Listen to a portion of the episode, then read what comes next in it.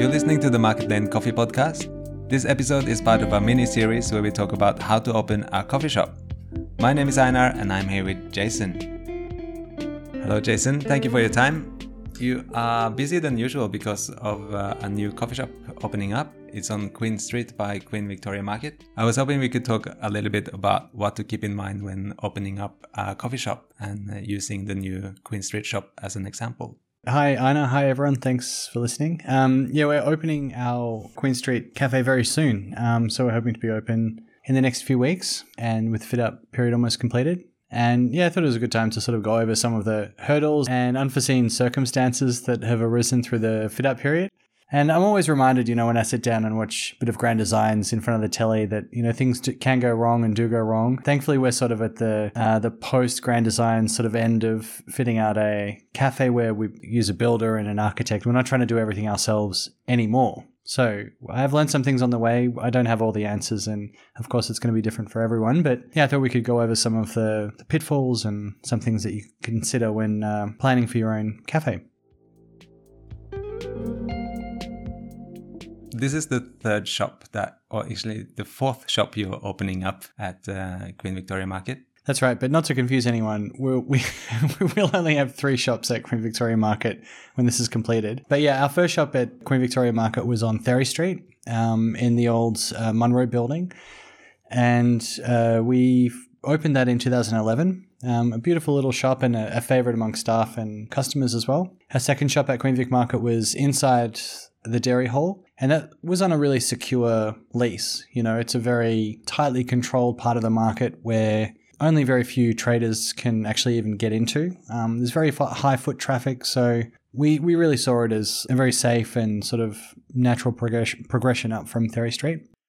And then unfortunately, we lost our little Therry Street shop. So City Melbourne managed to purchase the block of land, the Munro development on Therry Street, and they knocked it down to build some towers and to basically secure um, that section of re- real estate from developers to protect it, to add to the market precinct, and to make it sort of future proof for the market, so they can control who who goes in there, what sort of activities happen there. But in the process, we got we got booted out. So part of the deal was that we would get moved from our Therry Street location to another part of the market, and that was Victoria Street. Uh, so we opened Victoria Street in 2018 and uh, after a, you know quite a short fit out period. And uh, yeah we've had a lovely little shop on that side of the market for a long time. One of the conditions of booting us out as well was that they, the market would give us a look in to see if we would want a, a shop in the new development. So that time came around um, about a year ago, um, and we saw the possible locations in the new development, and one really caught our fancy, and we love this one on Queen Street. It's part of the original brick uh, corner building on uh, Munro's Corner, and uh, yeah, so we decided to take that as well.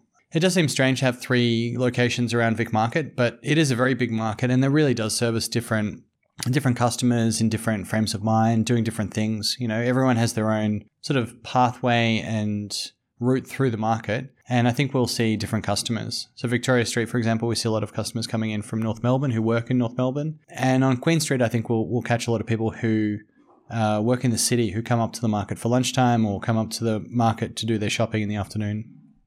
And we're looking at some pictures from the new shop. Could you tell us a little bit about the size and the layout and the flow of the space?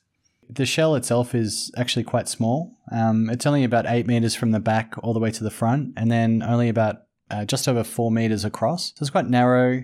It's you know reasonably deep, but um, the proportions actually work really well for for a coffee shop, in our opinion. Um, there's an entrance at the front, main entrance for customers, and then a small uh, door at the back that goes through to services and to the bin room and things like that. And yeah, the, the renders show a, a very small coffee shop with um, retail on the right hand side as you walk in. Um, a lot of nice steel shelves, room for lots of coffee. Um, and then on the left hand side is the coffee making uh, main service bench with an espresso machine, point of sale. And then behind that is a, a sort of a small back bar where we'll be brewing filter coffee and um, have our retail grinder. And then at the back of the space is a, a very nice rendered sort of textured wall with a, a, sliding door. So it's sort of hiding a back of house area where we've got, you know, a double wall sink, our fridge, um, dishwasher, things like that. The overall concept of the store is to be really very simple and just to highlight, basically highlighting the bags of coffee themselves. So we really want people to see see the bags of coffee the first thing as they walk in um, to make it really inviting and to make it feel like there's a lot of coffee available and it's really easy to pick up and easy to buy that you know the person working behind the counter is sort of easy to see and easy to interact with easy to ask questions of. And of course that it's easy to to buy the coffee itself. You know there's not like a, a difficult path to find the till or it's not hidden away or obscured anywhere. It's you know very easy to see and easy to find. It all sounds really simple but all those things are you know reasonably difficult to do to keep the design and the um, aesthetic of the space very simple but being very functional as well and what about seating there's very little seating. So inside there's um, none. We may have a couple of stools in the future, but at the moment there's there's no seating inside. Um, there's only about one and a half meters wide of customer space on the customer side that goes back about six meters. So it's not a huge amount of customer area. Um, outside, we've got a seating permit for four tables and eight chairs, but we'll probably just start with two tables and four chairs and then see how it goes. So, size wise, this shop is quite similar to Faraday Street, maybe a little bit bigger. Yeah, it's hard to describe it. It's probably um, it's a little bit wider than Faraday Street and it's quite a bit deeper than Faraday Street. So the the main coffee making area essentially has the same sort of layout as Therry Street. You know, the workflow is from uh, from the barista side. It's the left hand side to the right hand side, um, but everything's a little bit bigger. So there's a full meter behind the bar here. I think at Faraday Street there's only 700 millimeters, so it's quite tight at Faraday. Um, Faraday also, you know, you have to walk out down the hallway to get milk. Um, here it's a bit closer, it'll just be behind the door. And here as well, we really want people to come in the space to order. So we will change the window over in the front of the space to make it operable. So we'll be able to hand coffees out to people after they've ordered. But we really want people to come in first to order, um, have a look around, say hello, and then they can wait outside for their coffee.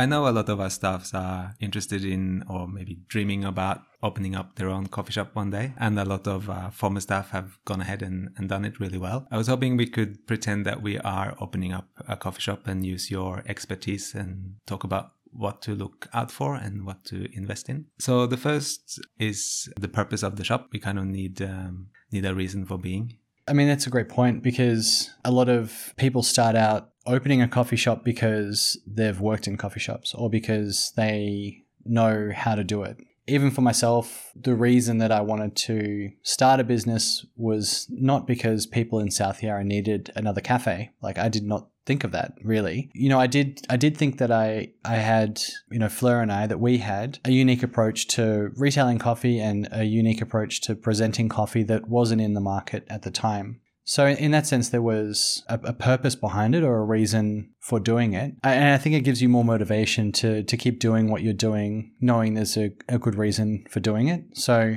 if you can, before you start, think about a good reason for why you're doing it. It, it can be that um, you have a unique idea of how you think coffee should be made and you want to give it a go and show people that it's possible. It could be that you know you're very familiar with a specific neighborhood or a specific market that isn't serviced by a coffee shop or a restaurant or whatever it is that you're passionate about and your new location could fill that need or it could just be as simple as you know making more money so you're working as a barista and you um, see owning your own cafe as a way to make more money than you would just being a barista. You know, everyone will have their own reason for doing it, but I think knowing what yours is and being really clear about it and honest with yourself about it will make it easier and keep you motivated.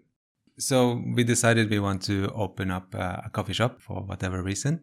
The next thing would be the location. The shop has to exist somewhere. What are the things that you would look for when choosing where to start up your shop?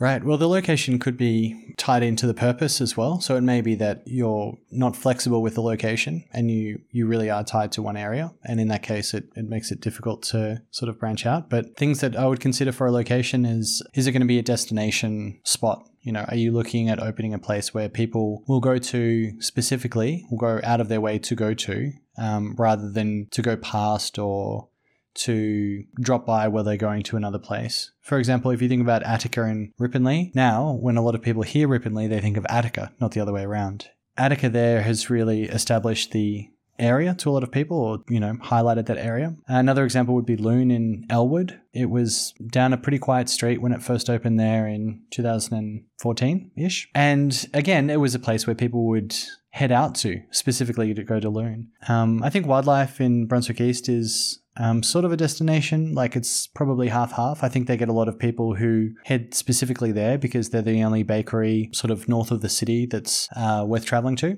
Um, but there are also a number of people who work in the area, residents, people who like to go to the park and things like that too. So they're probably a combination. And then there's other locations that are just busy thoroughfares. And I think these are the ones that can be a little bit tricky, or these are the ones that can be a little bit misleading. And real estate agents love touting how much foot traffic there is going past a place, but I think it can be, yeah, a little bit misleading if you see hundreds and hundreds of people walking past your business that might not necessarily want to go in.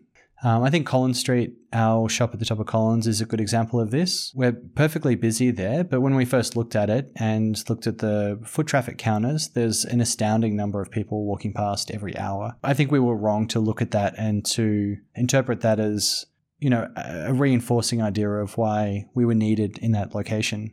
The other thing I would look at is um, competition, and again, it's it's not always something that will make or break a location. It depends on what you're offering, but. Uh, but yeah, I think it's important to understand the type of competition you have in the area and the caliber of it, and especially with coffee in Melbourne now, where we really are in a saturated market. And if you're putting a coffee shop close to a, uh, another coffee shop, you're going to either make their life very difficult or your life is going to be difficult as well. So have, have a really good think about the proximity of any competition in your area and what that's going to do to their business and potentially yours. Another nice way to think about competition is to think about it more like a symbiosis or like two businesses that can work together. And using one of our shops as an example, I think Faraday Street's a great example of this with Baker D. Um, a lot of people will go to Baker D to pick up bread and they'll get a coffee on the way, but equally we'll have a lot of people coming to Market Lane and who will pop into Baker D to get a you know a little bomboloni or something to complement their coffee. So the two the two businesses there work really well together. And the other thing about the location of a spot is to have a think about the local community and and for Fleur and myself, we've only ever opened cafes in communities or neighborhoods that we're really familiar with and that we have sort of, I guess, an established relationship with. So, Carlton, for example, I used to spend a lot of time in Carlton when I went to university. I'm really familiar with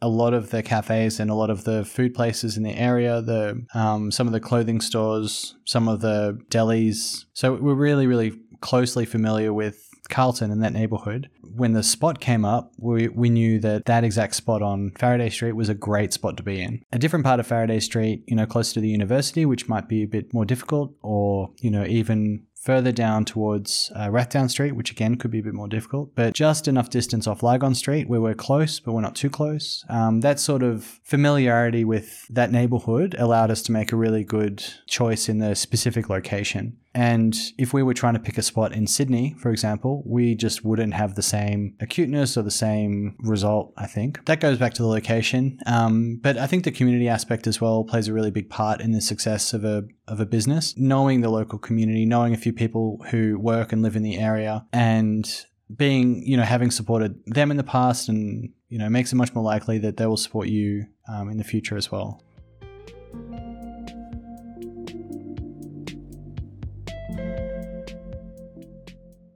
So we found a location for the shop, and the next is um, we need a name. What would you think about when you decide to find a name for your shop?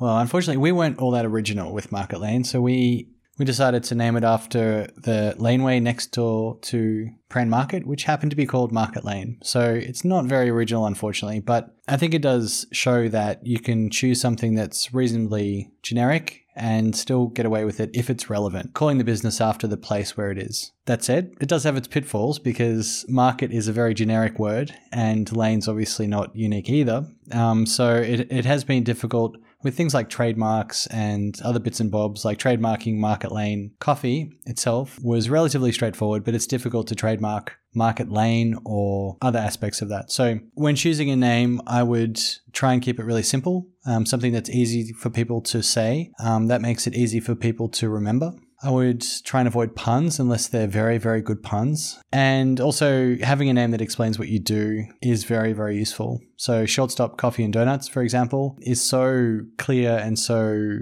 obvious as to what you're going to get. It's a, a really great name. It's a quick stop for coffee and donuts. And that's exactly what Anthony intended. So, it's a good name. Our shop has a location, it has a, a name. Uh, we have to start building the shop. So I was wondering if you could talk about the budget and what to keep in mind when figuring out the costs. Yeah, the budget's very hard. So you you probably also want to establish whether you have enough of a budget to go down the steps of opening a cafe initially. Um, but once you've decided you do have enough money, then taking the other steps and, and looking at exactly what you want to spend um, is probably the the next natural progression. Um, for the budget, I would include um, things like the total fit out cost, expenses for purchasing any upfront goods that you want to sell, and then I would include some operating capital. So, you know, presumably there will be a number of months, and in some cases, a year or more where you're not making any money or you're bringing money in but you're also spending all the money that's coming in on on more stock or wages or whatever it is so there's going to have to be some money put aside to pay yourself and to to live off while the business is not making any money. The biggest uh, one of the very big costs is the fit out expense, all the equipment of the cafe or the restaurant that you're building, and it can really range uh, depending on how you do it. So, for example, with our um, Faraday Street store, we did quite a bit of the work ourselves, and we just chose some really sort of key bits of furniture or cabinetry to put in there and focused our money and time and effort on that. So I think for Faraday Street, quite quite a number of years ago, of course, um, we spent around fifty thousand dollars on the fit out. Nowadays, you know, for another small space that's fit out really well, it would cost more like one hundred and fifty thousand dollars. So quite quite a bit more because all, all the costs associated with building have have gone up you know, whatever amount of money that you have to spend on the fit out, I would always be careful not to spend too much because any money that you spend now is money that you're going to have to make back a few times over to get the profit, um, basically to pay back any any loans that you have or any any debt that you have. Where are the places where you would uh, save money and what's worth investing in? So obviously we would need some uh, coffee making equipment in our in our shop. Mm-hmm. Need grinders, espresso machine. Well, I think you can save money on places that have already been fit out as something similar in the past. So, for example, choosing a, a shell that has a nice finished floor and walls that you can work with or just paint so you don't have to redo the floor and the ceiling and the walls um, and then fit it out for your own purposes. So, trying to find something that you can work with um, that's there already um, can save a lot of money doing things yourself will also save a lot of money. Uh, of, of, course, not you know not everyone can build. JP from Altius is um, a great example of you know taking taking things on himself, and he's actually gone on and done a um, he's doing a building course at the moment, and uh, he, he did a lot of the fit out of um, Altius number one and also Altius out in Bendigo, um, really taking it on just to cut down on the the cost of you know basically paying another trade to do it. And then there are areas where you just cannot avoid spending money. You have to get an electrician to do your wiring. You have to get plumber to do the plumbing. Um, but maybe you have a friend or someone you know you grew up with who is now a plumber or an electrician or a builder who can help out. I think asking friends and asking family for contacts and, and help is a great way to start if it's your first location as well, I would consider whether you really need the the newest model of espresso machine or whether you really need, you know, a juggler milk dispenser or whether you really need to have three grinders instead of just one or two. I think it can be easy for us to obsess over that stuff and, and think about really needing the latest and, and newest equipment when I mean actually a lot of equipment will make coffee just fine um, for customers and, and a really a much bigger part of the the service and a bigger part of the reason that people will come to you is for the customer service you know whether you're interested in people remember their names you make a really nice environment for them to come in and if you make a good coffee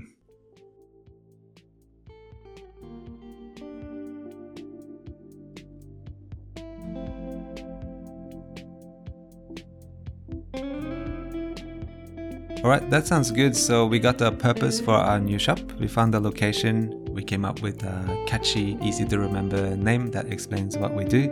And we also found a good budget. In part two, we will talk about how to negotiate a lease. We'll talk about council regulations and uh, a timeline for opening up the shop. And in part three, we'll talk about the menu, the pricing, retail and merchandise, if we're going to have any food in our shops, marketing and social media, and how to deal with Google reviews. Thanks everyone for listening. If you have any questions about coffee shops in general for Jason, please get in touch at uh, training at marketlane.com.au. Thank you very much and see you soon.